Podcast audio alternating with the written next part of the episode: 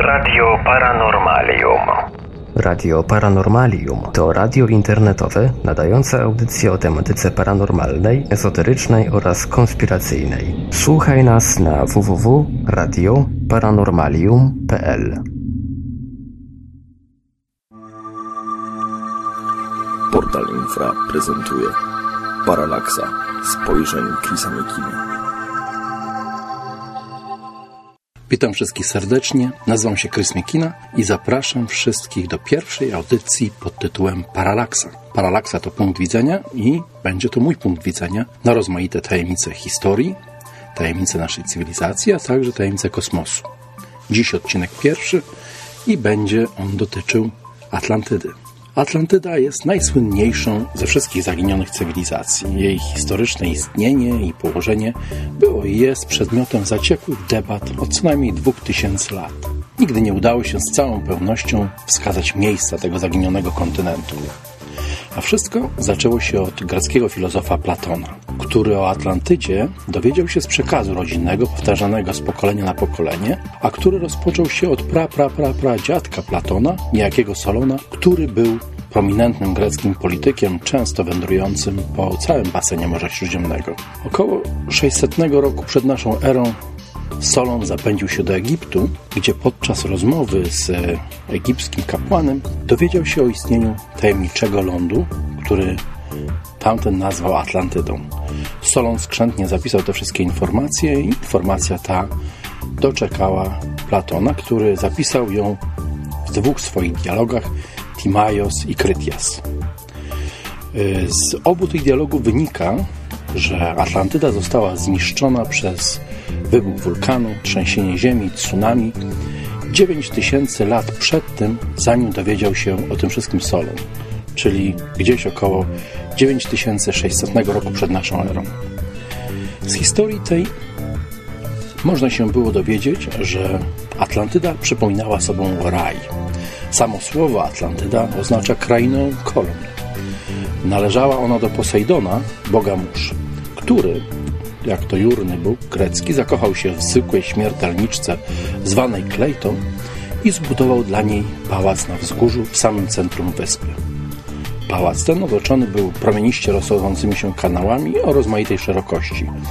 Była to praca niemożliwa do, do wykonania przez ludzi, dlatego tylko Bóg mógł dokonać takiego dzieła. Klejto urodziła Posejdonowi pięciokrotnie bliźniaki samych chłopców, którzy później stali się kolejnymi władcami Atlantydy. Wyspa została podzielona pomiędzy synów Posejdona, z których najstarszy, Atlas, został jej królem. Na jednym z górskich szczytów wyspy Atlas kazał zbudować świątynię poświęconą Posejdonowi, w której władcy wyspy dyskutowali nadawane swojemu ludowi prawa, rozdawali wyroki, no i oczywiście oddawali cześć swojemu bogowi Posejdonowi. Atlantyda bardzo szybko stawała się morską potęgą, Promieniste kanały zostały przekopane tak, aby do wnętrza miasta mogły wpływać statki, a samo miasto rozrosło się do wielkich rozmiarów. Klimat na Atlantycie był wręcz wymarzony, łagodny, ciepły, pozwalający na żniwa dwa razy do roku. Sami Atlantydzi wiedli życie cnotliwe i proste, lecz niestety w końcu dopadło ich to, co nigdy nie opuszcza żadnego z ludzi, czyli rządza bogactw i władzy. Oczywiście bogowie, którzy temu wszystkiemu się przyglądali zawistnie, tylko czekali na taką okazję i od razu Zeus szybko przekonał innych bogów, że oczywiście Atlantydę trzeba ukarać. W konsekwencji jeden dzień i jedna noc wystarczyła, aby Atlantyda i jej mieszkańcy zniknęli z powierzchni Ziemi i stali się legendą. Nikt dziś dokładnie nie wie, gdzie znajdowała się ta nieszczęsna wyspa. Platon podał, że mieściła się ona gdzieś za słupami Herkulesa, które uważane są dziś za cieśninę gibraltarską i miejsce, gdzie Atlantyk łączy się z Morzem Śródziemnym. Amerykański pisarz Ignatius Donnelly w swojej książce o Atlantydzie, którą napisał w 1882 roku, uznał, że jedyną pozostałością po Atlantydzie są jej najwyższe szczyty, jakie ostały się jeszcze na środku Atlantyku i są dziś archipelagiem Azorów. Co ciekawe, Azory geologicznie wsparte są na wielkim podwodnym płaskowyżu, który jest wielkości Hiszpanii. Cały płaskowyż był prawdopodobnie nad powierzchnią wody w czasie epoki lodowcowej, kiedy poziom oceanu był znacznie niższy.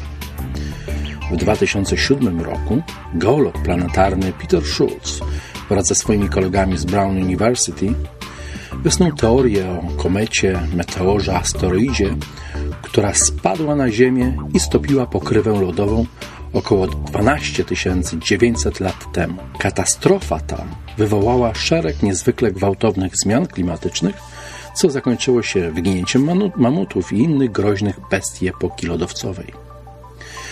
Po tym katastroficznym zdarzeniu pozostała cienka, czarna warstwa węgla, którą znaleziono w 50 rozmaitych archeologicznych stanowiskach w Kanadzie, w Kalifornii, Arizonie, południowej Karolinie, a nawet w Belgii.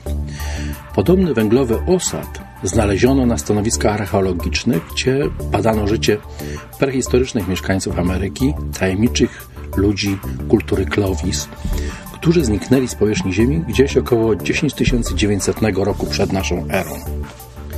Bezpośrednio pod węglowym osadem znaleziono sporą koncentrację irydu, węgla drzewnego, sadzy, znaleziono także sferule węgla i fulereny, w których zamknięty był hel, hel z pewnością nie pochodzący z Ziemi.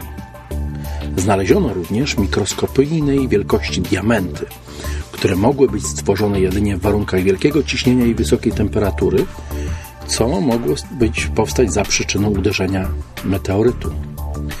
Jeśli więc Atlantyda mieściła się w miejscu, gdzie dziś z Atlantyku ledwie wystają Azory, to scenariusz mógł być taki.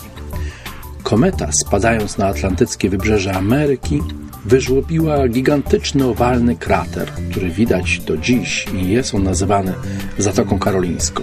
Uderzenie było to tak silne, że wywołało ono pęknięcie dna oceanu i erupcję magmy, wraz z którą powietrze dostały się miliony ton popiołu.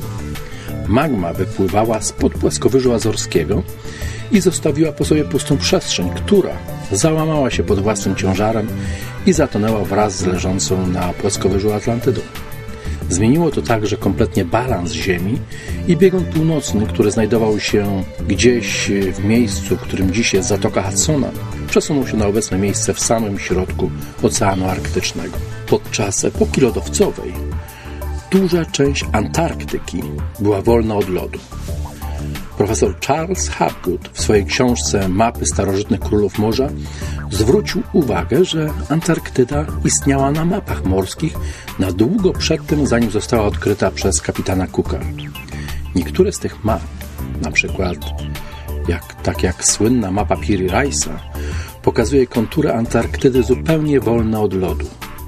Hapgood uznał, że mapy te powstały na podstawie innych map stworzonych w odległej przeszłości Ziemi przez wysoko rozwiniętą kulturę o doskonałych umiejętnościach żeglowania. Swoje teorie Hapgood podparł tym, że w latach 60. w pobranych próbkach lodu z Morza Rosa znaleziono poleny wskazujące, że klimat w tym rejonie był znacznie łagodniejszy aż do 4000 roku przed naszą erą. Uznał on, że Antarktyda pokryła się lodem około 9500 roku przed naszą erą, co jest związane z końcem epoki lodowcowej na półkuli północnej. Teoria ta miała wpływ na, badaczu, na badacza o egzotycznym imieniu Rand Flem At, który uznał, że Atlantyda, o której opowiadał Platon, jest Antarktydą. W Timajosie Platon pisał, że Atlantyda jest większa niż Libia i Azja razem wzięte. Antarktyda doskonale odpowiada temu opisowi. Jedyny problem z tą teorią jest taki, że wokół Antarktydy nie znaleziono żadnych śladów ludzkiej cywilizacji. Inni badacze umieszczają Atlantydę w Ameryce Południowej na płaskowyżu, na którym stoi dziś Tiahuanaco, które uznawane jest przez niektórych archeologów za najstarszą budowlę na Ziemi. Tiahuanaco wciąż jeszcze kryje swoje tajemnice, bo zaledwie 10% powierzchni tego obiektu zostało do tej pory zbadane. W przeszłości miało ono dostęp do jeziora Titicaca, które jednak w swojej historii skurczyło się gwałtownie i proces ten trwa nadal, a jezioro nie jest zasilane żadną rzeką. W 1980 roku Hugo Boero Rojo, boliwijski archeolog i znawca kultur prekolumbijskich, ogłosił, że znalazł ruiny na dnie jeziora Titicaca. Inny boliwijski archeolog, Hans Schindler Bellamy, urodzony zresztą w Polsce, uznał, że kultura Tiahuanaco rozwijała się około 12 tysięcy lat przed naszą erą. Duża ilość osadów solnych wskazuje na ogromne wewnętrzne morze, które wypełniały obecne dorzecze Amazonki, co oznacza, że kultura Tiahuanaco, która, którą mogła być zaginiona Atlantyda, miała dostęp do morza. Podczas uderzenia komety w 10900 roku przed naszą erą cały południowoamerykański kontynent przesunął się na wschód, a zachodnie wybrzeże Ameryki Południowej podniosło się o tysiące metrów, tworząc Andy, i wraz z Andami, wraz z całym tym wybrzeżem Tiahuanaco również przesunęło się mocno do góry, a wewnętrzne morze w, obecnej, w dzisiejszej Amazonii po prostu wylało się do Atlantyku. Ciekawostką jest fakt, że papirus, który rośnie tylko w Egipcie, można znaleźć także na wybrzeżach jeziora Titicaca. To z niego budowano, budowane są tam trzcinowe łodzie, identyczne z tymi, jakie budowali Egipcjanie. Nawet jeśli Tiahuanaco nie było mityczną Atlantydą, z pewnością rozwijała się tam kultura na tyle zaawansowana, że umożliwiała kontakty morskie ze starożytnym Egiptem, co wykazał później w swojej wyprawie Thor Heyerdahl który popłynął wielkim, zbudowanym z trzciny okrętem Ra z Egiptu do Ameryki Południowej. Jednak najmocniejsza i najlepiej uzasadniona teoria lokalizująca miejsce, w którym znajdowała się mityczna Atlantyda, została stworzona przez greckiego, ale tym razem współczesnego archeologa Spirydona Marinatosa, który w burzliwym 1939 roku uznał, że opis Platona i katastrofa Atlantydy miała miejsce w czasach, kiedy na Krecie panowała tzw. Tak kultura minojska. 70 mil morskich na północ od Krety znajdowała się wyspa zwana Kalisti, co oznacza tyle co najpiękniejsze. Dziś wyspa ta nazywana jest Terą lub Santorini. W 1628 roku przed naszą erą Gigantyczna eksplozja wulkanu, 10 razy większa od wybuchu słynnego Krakatoa w Indonezji, zniszczyła nie tylko wyspę, ale także olbrzymi obszar Morza Egejskiego i przyczyniła się do gwałtownego końca rozwijającej się na krecie cywilizacji. Olbrzymie tsunami nie tylko przewaliło się przez Kretę, ale zniszczyło także część Egiptu, a nawet Syrię. W Księdze Wyjścia w Starym Testamencie można przeczytać o słupach dymu w ciągu dnia i słupach ognia w ciągu nocy widzianych z Egiptu, co było przyczyną tsunami na Morzu Czerwonym, a także źródłem dziesięciu plag egipskich.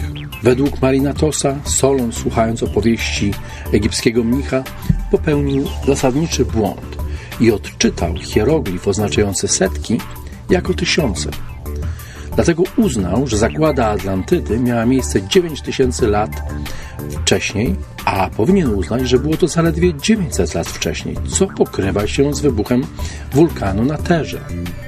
Jeśli zredukować podawane przez Platona liczby z tysięcy na setki, to także obszar Santorini będzie odpowiadał opisowi Atlantydy. Nie przeszkadza to jednak innym w poszukiwaniu zaginionej Atlantydy w najrozmaitszych częściach świata. Szczątków Atlantydy szuka w Argentynie Doug Fisher. Na Bahama odnalazł ją Edgar Casey. Atlantydę szukano w Meksyku, w Irlandii, na Grenlandii, w Hiszpanii, w Maroku, na Cyprze i w wielu innych miejscach. O ile nie ma stuprocentowego fizycznego dowodu na istnienie wyspy, to pamięć o żeglującej po światowym oceanie supercywilizacji jest niezwykle silna i mocno zakorzeniona w naszej kulturze, co świadczy, że być może legenda Atlantydy wcale nie jest mitem. Dziękuję wszystkim za uwagę. Do zobaczenia w następnym odcinku.